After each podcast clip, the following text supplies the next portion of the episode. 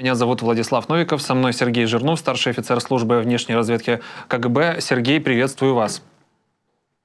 Здравствуйте, Владислав. А, начнем с э, очень интересной темы. Это и заявление Эрдогана, и его действия в отношении Украины, и, конечно же, э, в отношении России. Э, Эрдоган заявил, что официально как бы поддерживает то, чтобы Украина вступила в НАТО. Это очень принципе, сильное заявление, хороший сигнал, э, так сказать, другу Путину. Э, ну и сегодня э, из Турции вернули украинских пленных с Азовстали, находившихся там после того, как их там взяли в плен. В общем-то, интересные новости. Получается, двойной кидок произошел для Путина. Это все э, логично абсолютно, э, потому что, во-первых, у Эрдогана поменялась ситуация по сравнению с прошлым годом, то есть его переизбрали. Да, теперь он тихо, спокойно сидит у себя. Ну, тихо, спокойно все условно, потому что у него проблемы экономические большие, у них большая инфляция, у них э, есть свои внутренние э, проблемы, у него большая оппозиция, которая остается, несмотря на его перевыборы. Но все-таки он успокоился, то есть, так сказать, э, меч прошел мимо, мимо головы, потому что, конечно, он боялся очень сильно, что просто не переизберут его. Вот это раз. А во-вторых, э, всем совершенно стало ясно 23 и 24 июня, что никакого Путина вообще нет во главе Российской Федерации.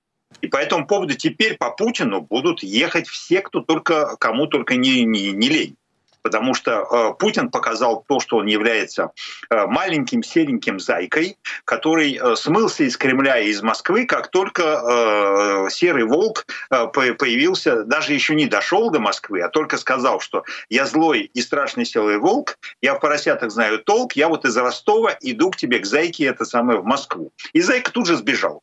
Вот. И когда Зайка сбежал, все поняли то, о чем я говорю уже э, 11 лет, я вам говорю, э, что Путина никакого не существует, не существует никакого страшного диктатора, который руководит всей этой страной, что он ничем не руководит, и всем, ни, никто не верил это. Вот. Но теперь э, Эрдоган э, стал тем человеком, который наконец в это поверил, вот, и показал Путину, что, в общем, ну а что такое Россия? Что такое Россия, у которой нет второй армии мира? Что такое Россия, у которой нет военно-промышленного комплекса? Что такое Россия, которая покупает э, эти самые э, дроны у Ирана, да, и не только дроны у Ирана, но автомашины у Ирана. Да, будете смеяться, автомашины из Ирана. Вот, своих потому что нет, потому что произвести ничего не может. В общем, здесь все, все понятно. Путин проиграл не только внутри. Это, конечно, его самая большая самое большое поражение и самая большая потеря внутри, но и вовне. И он попытался, конечно, отыграть. Он сказал, что вот там у нас все хорошо, значит, все сплочены вокруг меня. Но все понимают, что это заклинание, которое ничего не значит, потому что ни одного человека и вышло в защиту Путина 23 и 24 июня, в том числе вот эти сумасшедшие тетки в Дагестане, никто, никого. Это они потом его облизывали, потому что им заплатили деньги или сказали, что их сыновей призовут на спецоперацию, если они его не оближут. Вот это отдельный разговор. Вот. Ну, в общем, и Эрдоган, естественно, этим воспользовался. И я вам в заключение должен сказать другую вещь что никогда не надо забывать, что Турция — страна НАТО. Турция — страна НАТО, в которой есть американские базы, которые зависят и от Америки, и от, и от НАТО. И Турция, кстати, никогда не, не собиралась ни при Эрдогане, ни без Эрдогана ставить под вопрос свое э, членство в НАТО. И в этом смысле э, э, это люди забывают немножко, да. И, кстати, это и, и весьма интересная вещь, потому что вот даже Путин, который проводит какие-то красные линии, да, который говорит, у, там НАТО, вот страшная организация. Ему каждый раз надо напоминать, парень, ты э, продаешь на 20 миллиардов каждый год э, нефти стране НАТО, Турции, и каждый год у нее покупаешь на 5 миллиардов фруктов и овощей у страны НАТО. А также ведешь с ней переговоры, облизываешь его, там, я не знаю, с ног до головы, встречаешься с ним по 5 раз э, в году, если не по 10 раз в году. И, и когда эта страна НАТО у тебя в ноябре 2015 года сбила твой э, самолет боевой, то ты заткнулся всего лишь только на два месяца, подулся, подулся, а потом вернулся. Вот, то есть на самом деле красных линий у Путина против реального, отвязанного человека, который входит в НАТО, абсолютно нет. И это мы все поняли, э, я имею в виду эксперты, экспертное сообщество, в 2015 году. Вот. А вот публика об этом забывает. Э, я еще добавлю, что он ко всему прочему, что то, то, что вы перечислили, он еще и зовет на помощь страну НАТО, когда внутренний конфликт у него начинается, просит урегулировать э, Эрдогана этот внутренний конфликт. Ну, это для меня вообще хухма была, э, как это войска НАТО будут приезжать и урегулировать это, но это уже минувших тема дней, но все же а, она осталась. Подожди, подожди. Это чрезвычайно интересная тема, потому что этот аспект мы, конечно, не, мало, слишком мало договорили, на него надо, конечно же, обратить внимание, да. потому что, во-первых, вы запомнили, э, затронули абсолютно правильную тему, что вообще Путин призвал какой-то внешний мир к урегулированию своего внутреннего конфликта, а это полный отказ от того, что он вообще говорит. Он говорит, никогда нельзя никому вмешиваться во внутренние дела. Да? И вот а тут вдруг, значит, его внутренний конфликт, и он там обзвонил вообще полмира, и, по-моему, даже Господу Богу звонил еще тоже и публично причем. Вот, это э, очень смешно было, конечно. И, конечно, очень жалко, что Эрдоган ответил ему э, отказом, потому что надо было, чтобы обязательно... И я жалею, что Такаев ему сказал, что это твой внутренний конфликт, потому что очень было бы смешно, если бы вооруженные силы Казахстана пришли бы э, воевать против пригожинцев за Путина. Да, но не увидели мы такой картины, э, к счастью, к сожалению, кто знает. Э, будем двигаться дальше. Э, я не понимаю, знаете, одного. Мотивация вот Эрдогана в этом всем отношении. Это потому что Путин вот так публично проявил слабость. Это единственная мотивация Эрдогана? Или это все-таки вот то, что вы сказали, подвязка под то, что Турция страна НАТО, Евросоюз, торговые отношения, но все же определенные отношения и Путина подвязывают с Эрдоганом. Все, все-таки Путин остался у руля, он еще остался в ответе за те э, геополитические, экономические процессы. Э, и непонятно вот почему Эрдоган именно такие заявления именно сейчас сделал. Ну, это э, потому что э, сейчас же будет э, саммит НАТО. Готовится саммит НАТО, и на, на Эрдогана очень сильно давит.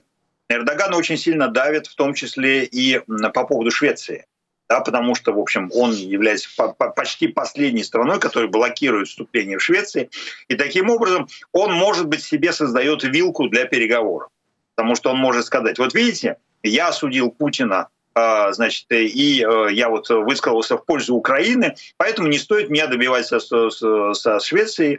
Вот я так думаю, что это для этого он все-таки все-таки делает, потому что Эрдоган очень хороший переговорщик, Эрдоган очень сильный переговорщик, восточный переговорщик. Он всегда знает, где улыбнуться, где стукнуть кулаком.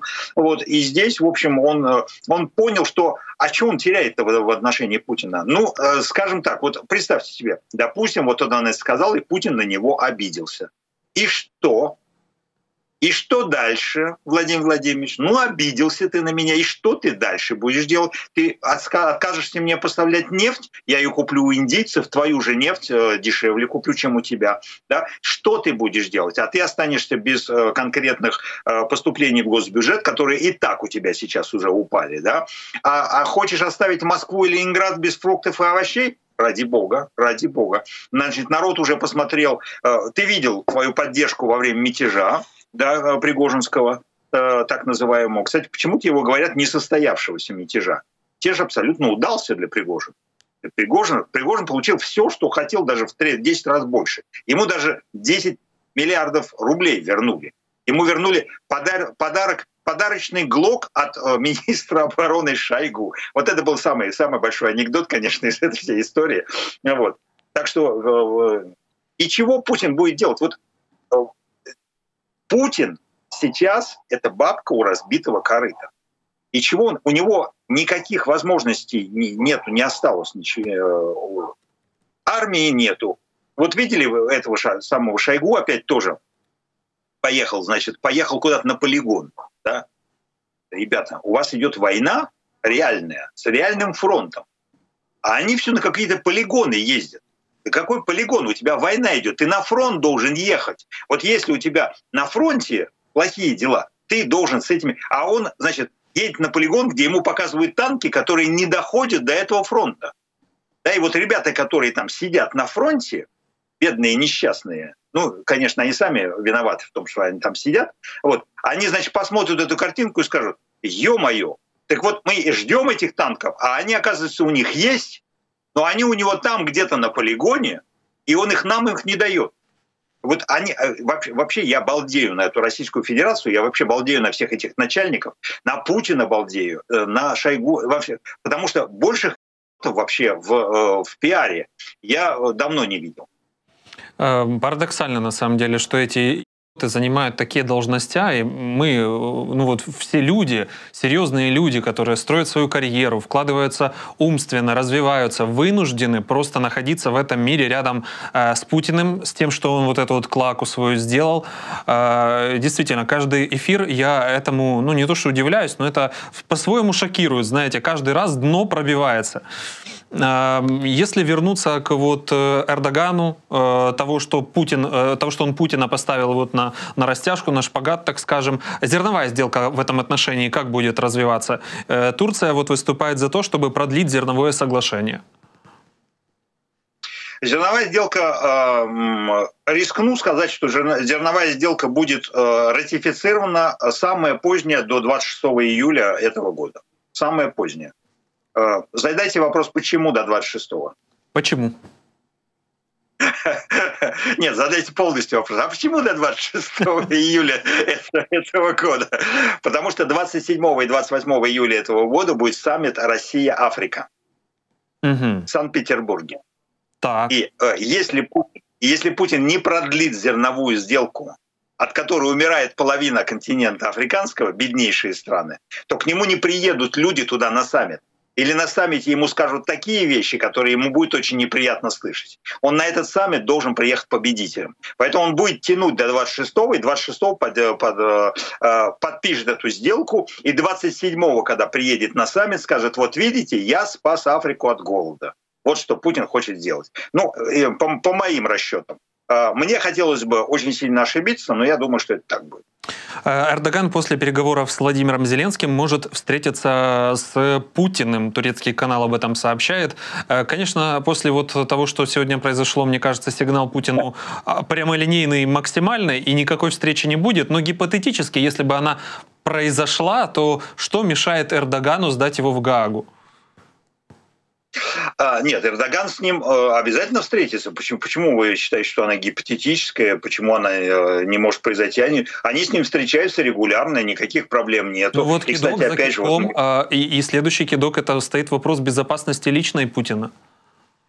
И что, и что, и что, и что дальше? Ну и что? Кидок за китом, ну и что? И все. А Путин слабый человек. Путин несуществующий президент. Как, какой у него выбор-то? У него выбор что? Ни, ни с кем не встречаться? Ну и все. И тогда сиди в бункере, там, я не знаю, на Валдае, и с Кабаевой, и с ее детьми несуществующими или существующими. Вот. Да нет, у него выбора никакого нет. И он наоборот, он обязательно с Эрдоганом встретится в Сочи где-нибудь, они там э, выпьют какого-нибудь там э, щербета. На территории России. Вот. Ну почему, почему нет? Конечно, да, конечно. Нет, нет Путин никуда не поедет. Конечно. Вот, я да, об этом. Никакому нет, никакому Эрдогану Путин не поедет, конечно, это, это совершенно правильно. Путин же вам сказал, смотрите, значит, э, была дев... приехала девочка из Дагестана, э, и Путин ей сказал, я вообще-то из Москвы никуда не выезжаю. Вот настоящий тот Путин, который сидит в Кремле, он ей сказал настоящую правду, которую я пытаюсь вам тоже да, нашим зрителям рассказать последние, последние несколько месяцев, что никакой Путин по стране не ездит.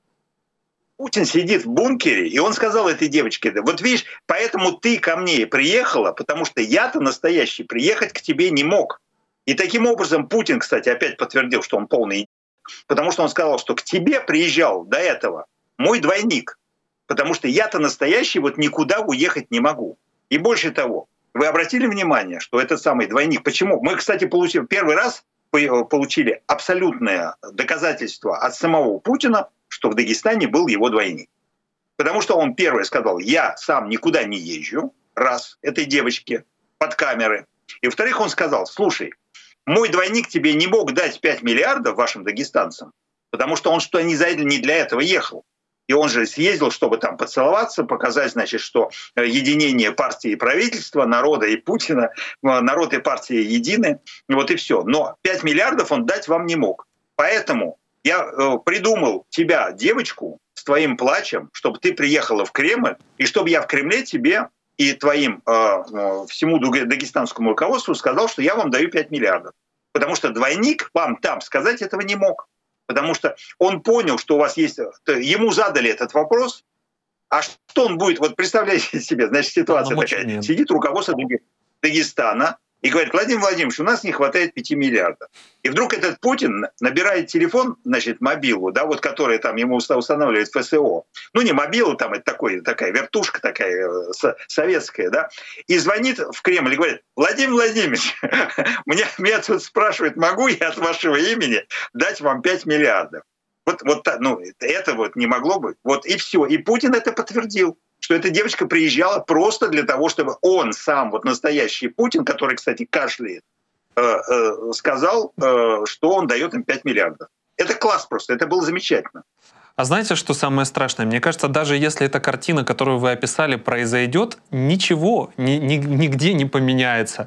Вот россияне скажут, так, конечно, это абсолютная норма. Конечно, а что вы хотите, чтобы наш Путин ехал и рисковал собой? Послал своего двойника. Абсолютная норма. Смотрел недавно видеоролик, там, где проводили опрос, у женщины спрашивали, вот, э, как, как вам живется, все. Она говорит, Путин молодец, все замечательно, все прекрасно, все. Подходит мужчина, говорит, а что вы здесь делаете, спрашивает спрашивает.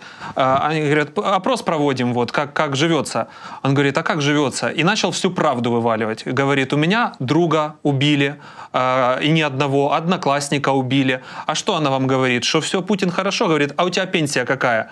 20 э, тысяч. 20 тысяч, ну а что ты на нее? Ну и, в общем, вот э, в тот момент я подумал, вот это вот настоящая Россия. Одни абсолютно э, божья роса, так сказать, а другие плачут. Он, этот мужчина заплакал крокодилями слезами. На самом деле, да, вот с этим и, и, и, и приходится иметь дело, что даже если увидим такую картину, а что теперь? Под камерами-то признался, что поменялось? Ничего не поменялось. Да, э... да, согласен. Тем более, что это было в Восточной э, Республике, в Дагестане, где за него голосуют э, традиционно 125%. Вот, э, то есть, конечно, они там все, все съели бы, конечно. А, лидеры стран НАТО 11-12 июля в Вильнюсе утвердят многолетний пакет поддержки Украины, который приблизит к Альянсу. Ну, я уже, так знаете, между строк прочитал, что, скорее всего, ну, уже, наверное, даже окончательно мы в НАТО не попадем. Но вот какие-то гарантии Джозеф Байден пытается нам э, дать по типу израильских, какие-то вот пакеты многолетние, какие-то вот э, группы делают вот эти саммит Украина-НАТО. Пока что не ясна, знаете, картина размыта. Вот хотелось бы от вас какое-то экспертное мнение, э, чтобы понимать вообще, что, что происходит, что мы видим, что нам пытаются дать, и стоит ли оно того. Значит, я вас э, успокою. Вот э, на эту тему у меня очень оптимистичный взгляд, и я его уже рассказывал, но с вами еще, Владислав, мы об этом не говорили, давайте повторю. Значит так, есть старый советский, старая советская история. Вам шашечки или такси? Вам ехать или шашечки. То есть вот и, и это вот разговор об этом. То есть вступление Украины в НАТО — это шашечки. А Украина является де-факто страной НАТО уже, по крайней мере, 15 последних месяцев. И это вот вы едете. То есть вы едете уже вместе с НАТО, это, вот есть такая организация. И больше того, у вас с прошлого года бюджет в НАТО больше 20 миллиардов долларов ваш военный бюджет в НАТО больше 20 миллиардов долларов. Реально даже, может быть, там и больше. Раз. То есть этот, вот все ждут шашечки. То вот приедет Зеленский на саммит НАТО, и ему скажут, Владимир Владимирович, вот тебе шашечки, значит, вот мы тебя признаем там страной, там членом НАТО, или там, я не знаю, кандидатом, или там особым, а, особый статус там и так далее. Это все, ребята, это все для, э, для СМИ, это все для парада, это все для протокола. Главное то, что вы едете с НАТО уже еще, кстати, задолго 2000, до 2014 года. Зачем Путин делал аннексию Крыма? Зачем Путин э, заваривал кашу с, э, с этим самым, с Донбассом? Потому что было уже, были уже программы приближения НАТО, разговоры о том, чтобы Украина должна вступить в НАТО. Точно такие же разговоры, которые были у Грузии, пока Путин не начал войну 2008 года. С 2014-2015 года у вас программы подготовки с НАТО, которые э, вам, э, американцам обошлась в 2,5 миллиарда долларов подготовка украинской армии к войне с Путиным. И если бы не было этой программы, вы бы не были к ней так готовы, так как вы были готовы оказались в прошлом году. Да, то есть понятно, конечно, что там еще и дух, конечно, защита собственного отечества. Э, э, реальный, кстати, э, боевой опыт в том же самом Донбассе, через который пропустили очень большую силу, очень большой процент вооруженных сил Украины. Вот, но за всем этим еще стояло 2,5 миллиарда подготовки украинских сил а, со стороны НАТО. Сейчас Украина де-факто является страной НАТО де-факто. И вот то, что вы сказали, это на самом деле ключевое место. Вот э, еще раз повторим, да, да, значит, вы сказали, что на этом саммите, скорее всего, будет программа какая-то долгосрочная, многолетняя программа кооперации Украины и НАТО. И вот это, это езда. Вот вы будете ехать в НАТО. А шашечки, может быть, вам выдадут лет через 10. И никакой разницы, когда вам эти шашечки выдадут, нету. Вот э, и каждый раз я все, все это дело повторяю, повторяю, потому что уж если есть что-то оптимистическое, то вот это. Потому что вам уже все дают, вам уже все дают. Ну, не все, конечно, хотелось бы еще самолеты, хотелось бы, чтобы дальнобойные, э, э, дальнобойные каких-то там ракет побольше давали, да, но в любом случае все идет в нужном направлении. И по этому поводу не надо расстраиваться и не надо э, ждать от этого саммита этих шашечек. Да, э, действительно, то, что вы описали, это весомые аргументы. Но знаете, вот когда читаю, что Байден одобрил поставку кассетных боеприпасов в Украине, это, конечно же, хорошая новость, конечно. А другой вопрос, что ее одобрили вот спустя такое количество большое э, времени и прям вот под роспись, что не дай бог мы там куда-то, что-то, где-то, но за такое количество времени, за, вот вы озвучили 15 месяцев, разве непонятно, что как мы ведем войну, эм, что ни одного Хаймерса не было потеряно, что вот, э, так знаете, очень долго. Про самолеты эти F-16 тоже с прошлого года говорят. Я так подозреваю, что получим мы их аж в следующем году летом. Что-то у меня такие есть ощущения. Э, я вот к этому и веду, что кажется вроде бы помощь серьезная, значительная, благодарны безумно. С другой стороны, вот какие-то вот такие странности происходят. Это не странности. Это не странности, потому что, к сожалению, э, вот я международными отношениями занимаюсь э, с 1978 года, то есть сколько там получается уже, там 45 лет, наверное, да, и поэтому вот мне все это понятно, да, потому что я это изучал еще при Советском Союзе. Я знаю, что как устроены международные отношения, я знаю, как устроена международная кооперация, я знаю, как долго все зреет. И в этом смысле э, вы недооцениваете, как быстро у вас все произошло совершенно недооцениваете. Потому что вот то, что Украина прошла за 15 месяцев, любая другая страна э, бывшего советского блока проходила за 15 лет, а вы прошли за 15 месяцев. То есть в этом смысле вы не представляете себе бюрократию западную, как она работает, а тем более на международном уровне. А тем более, ведь что такое НАТО? НАТО — это 31 страна, которая должна принимать все, реш... все решения единогласно.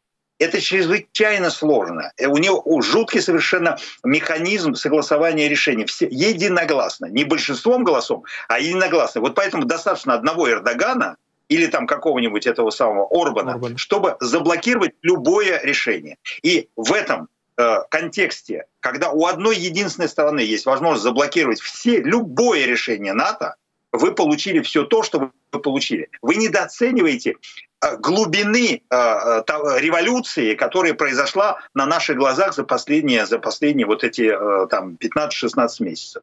И в этом смысле, конечно, я понимаю, что люди, которые сидят в окопах, да, люди, которые сидят в грязи, которые сидят в крови, которые теряют своих, своих товарищей, семьи, которые теряют своих, своих отцов, мужей, братьев и сыновей.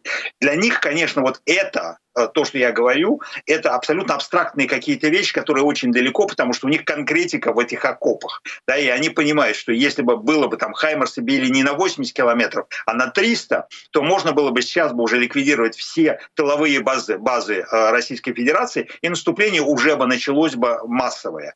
Да. Но э, вот поэтому я вам и рассказываю, как на самом деле это работает вот люди, я, я понимаю, я очень хорошо понимаю все, что вы говорите. Я очень хорошо понимаю, что люди, которые теряют э, там э, тысячами э, сво, своих, э, своих братьев, э, на, на совершенно жуткой войне, которую никто, конечно, не хотел и которую развязала Российская Федерация, они э, ждут более активной помощи от Запада, и они ждут, что вот люди поняли, там же сидят бюрократы. Вот это НАТО, которое сидит в Брюсселе. Вы не представляете себе этот бюрократический механизм. Это жутко. У меня там приятели работали, несколько приятелей. Э, я там, э, как шпион, тоже должен был когда-нибудь там поработать. Вот. Вы представить себе не можете, что это за машина жуткая. Это хуже Советского Союза. Вот вы вспомните Советский Союз, когда решения там в госплане должны были приниматься. А вы представьте себе, что этот госплан еще состоит из 30 представителей 30 стран, которые каждый, у каждой свой интерес, и каждая должна единогласно подтвердить каждое решение. Это то, что вы получили, это, э, это чудо. Вы знаете, надо наоборот ходить в лавру каждый день и э, молиться на там, самую лучшую икону, что вы это дело получили. Но я вам скажу еще, вот э, вы в начале своего вопроса сказали, вот нам Байден подписал кассетные, кассетные бомбы, и поэтому это хорошо. Вот это, кстати, кстати, совершенно нехорошо. Это совершенно нехорошо. Потому что этот боеприпас запрещен на международном уровне. Большинство стран подписало конвенцию о запрете использования кассетных боеприпасов. Ее не подписала Российская Федерация и Соединенные Штаты Америки. Да, ну и еще несколько стран вот такого, такого уровня. И то, что вам дают эти боеприпасы, это э, плохая новость. А, она говорит о другом. Она говорит о том, что недостаток других боеприпасов. То есть Запад еще, вот вы э, говорите, а почему они так медлят нам с передачей? Да потому что просто у них э, э комплекс военно-промышленный не работает на, в условиях военного времени. У них военно-промышленный комплекс работает обычно в обычном режиме, вот. А и они должны таким образом вам передавать какие-то свои боеприпасы, которые у них у самих э, там кончаются, грубо говоря, да, или там а, приближаются к стратегическому запасу, неприкосновенному, да, НЗ, стратегический НЗ. И поэтому вот то, что Байден э, вам решил передать эти боеприпасы, говорит, кстати, о том, э, что не так хорошо обстоит дело с передачей других боеприпасов. И, и это не, э, не хорошая новость. Но это вынужденная новость, потому что мы понимаем, что э, в условиях того, что Российская Федерация сама применяет такие боеприпасы, э, э, то ей, так сказать, что, что она на вас кидает, то она себе и получит. Вот. Но это, в принципе, плохая новость э, для, для будущего. То есть на будущее, вот для будущей Украины, э, такой настоящей демократической, э, хорошего государства, цивилизованного государства, ей надо будет в свое время тоже подписать конвенцию об отказе использования таких боеприпасов в войне. А, ну, это уже будет после победы, я думаю, этот вопрос рассматриваться. Я, кстати, сам лично присутствовал на разминировании вот этих кассетных боеприпасов в селе Апостолово, когда россияне, россияне обстреляли. Это были мирные дома, абсолютно там жили люди. И, конечно, да, страшные боеприпасы, абсолютно маленькая, незаметная такая, э, такой как бы продолговатая трубка, если вот так по-простому описать, которая взрывается буквально там, если к ней подойдешь, коснешься. Страшные вещи, да. А, но, знаете, а о чем говорит то, что нам не дают ракеты вот малой и средней дальности? 300-500 километров. Ну ладно, вот э, все вот эти причины, которые вы перечислили. Ну так, э, дали бы Украине 300-500 километров вот эти ракеты, и не пришлось бы подходить к НЗ. Да, правильный вопрос, правильный вопрос. Видите, англичане, англичане были единственной страной, которая на это решилась. Вот англичане вам передали Storm Shadow. Да, и я надеялся, откровенно говоря, что пример англичан, э, по примеру англичан последуют другие страны. Но вот пока не последовали, потому что, опять же, потому что за вами стоит 54 страны. 54 страны, у каждой из которых свои собственные интересы, у каждой из которых разные политические партии стоят во главе. И это все, от этого очень много зависит. Люди недооценивают на самом деле сложность э, принятия решений в, в такой коалиции. Да, услышал вас и понял ваш ответ абсолютно. Э, вот в контексте э, приездки, э, поездки Джозефа Байдена на наш континент, будет он в Вильнюсе, такой вопрос. Поедет ли наш президент, по вашему мнению, в Вильнюс или будет же встречать Джозефа Байдена в Киеве? Ну, может быть, даже прокатит к, к линии фронта, конечно, сомневаюсь, но, но вот э, что увидим по-вашему, какую картину? Я думаю, что Зеленский поедет в Вильнюс. Э, я бы на его месте поехал, потому что, э, знаете, не, не, не надо обижаться на людей, которые вам, э, вам помогают. Потому что они помогают настолько, насколько их политические внутренние условия позволяют им помогать. И поэтому надо работать не грубо говоря, не так, как нам хотелось бы, а с тем, с чем мы можем работать. Да, и э, вы знаете, я скажу очень, может быть, опять же, вот я не боюсь говорить очень непопулярные вещи, потому что, конечно, в наших комментариях люди начнут э, возмущаться, писать какие-то э, какие комментарии, что вот сидишь в Париже и из Парижа тут нам советы даешь. Вот. Но вы должны понимать еще другую вещь. Вот если бы вы сами могли возможность, имели бы возможность производить сами вооружение и боеприпасы, вот тогда э, вы предъявляли бы к себе э, или к своему руководству претензии. До тех пор, пока Украина сама не сможет вооружиться до той степени, когда она сможет себя защищать, вы вынуждены будете кланяться всем тем людям, которые э, вам помогают. Это реальность, увы. И никуда от этой реальности не делать, не, не денешься. Потому что либо вы сами должны производить это, научиться, том э, количестве и в том качестве, которое позволит вам защититься от любого врага, какой бы он ни был. Либо надо научиться кланяться тем людям, которые вам помогают. Увы, вот так, так, так. это реальность жизненная. Да, неприятная, но реальность, и в принципе она сейчас происходит. Мы видим, как наш президент ездит и буквально вот на пальцах рассказывает, как обстоят дела каждому, э, главе каждого государства, объясняет, что, к чему, почему, зачем. Э, конечно же, это вынужденная мера, ну, как-никак. Э, касаемо ядерной угрозы, я вот когда там буквально несколько дней назад писались в СМИ, что вот-вот, вот сегодня ночью взорвут э, ЗАЭС. Ну, я, конечно же, в это не поверил, потому что я знаю, если пишут СМИ о том, что произойдет сегодня ночью, значит, оно ночью, ночью точно не произойдет. Э, плюс приезд Джозефа Байдена на континент. А мой вопрос в следующем. Как только он отсюда уедет, э, риск ядерной провокации и ядерного теракта, он повышается? Вы знаете, я даже, даже сказал бы, что он повышается именно тогда, когда Байден приедет сюда. Потому что э, Путин ведь... Э, вот мы пытаемся все, все время найти в России людей, которые относятся к, к международным отношениям прагматически. Путин ведь давно уже не прагматик никакой, да, потому что прагматик, это я уже 10 раз повторял, но повторю еще раз. Если бы Путин был прагматиком, если бы Путин был умным человеком, он никогда бы не начал бы эту войну, потому что она, э, он ее не мог выиграть. Он не мог э, достигнуть ни одного, ни одной заявленной цели этой войны. Но и он, он, он ее, тем не менее, начал.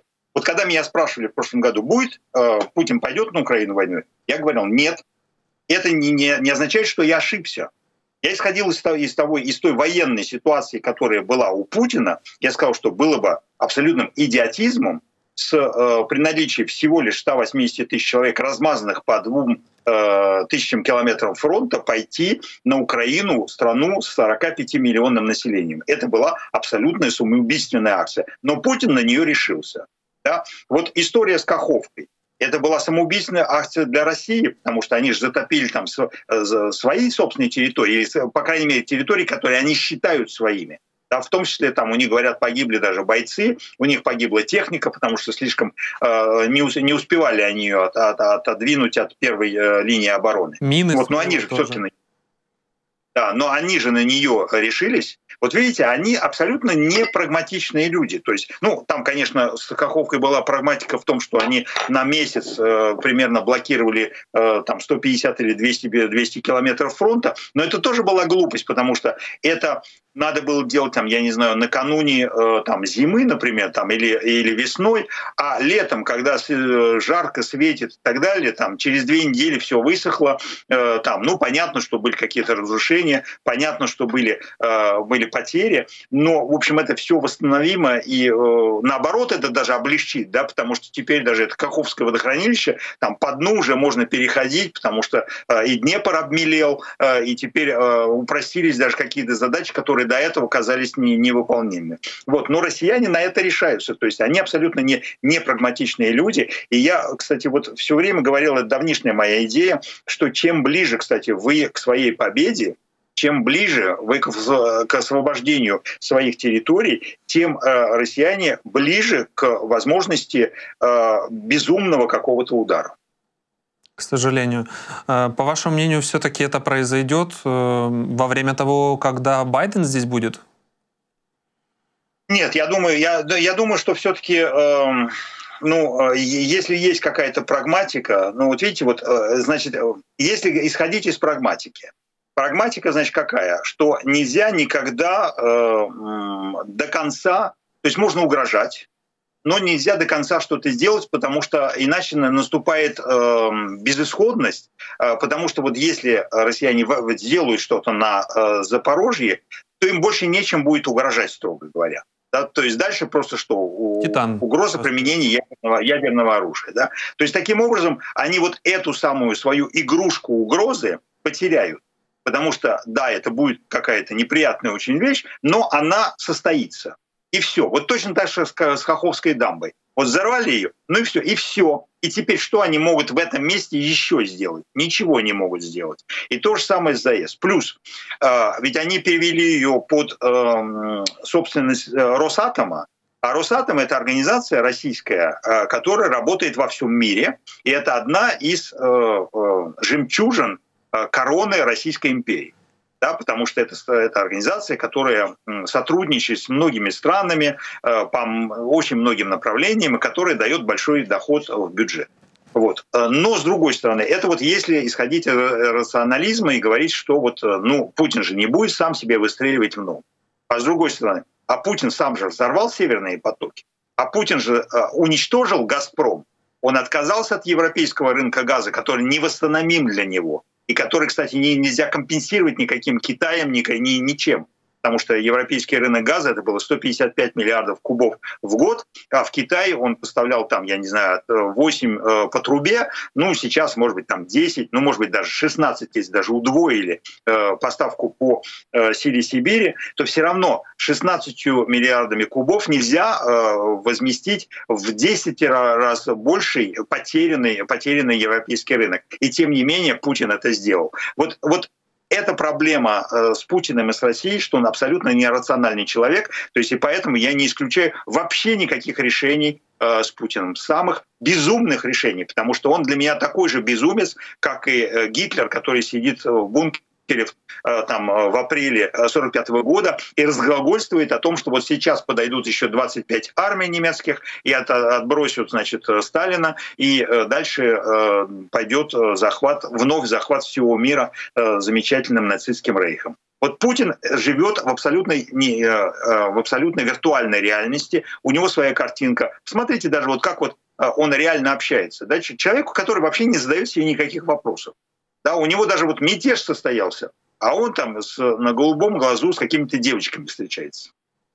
Да. Я, кстати, вернусь к тому моменту, что вы сказали э, в своем анализе, вы прогнозировали, что войны не будет. Я тоже думал, что ее не будет. И знаете, действительно, э, э, мы не ошиблись, потому что мы анализировали это с точки зрения глобальной э, войны, с теми последствиями, которые есть сейчас. А Путин смотрел на эту акцию как на трехдневный марш, без потерь, без ничего. То есть это для него была простое, простая прогулка, простое взятие. Конечно же, если бы он, он наверное, хоть чуть-чуть бы приоткрыл для себя вот завесу того, что он потеряет, хотя бы вот этот рынок газа, я думаю, конечно бы он не пошел. Ну а дальше уже уже, э, видимо, э, корона или что-то еще не дают ему возможность отступить, и он загоняет себя все глубже и глубже э, вот в эту ловушку, в которую попал.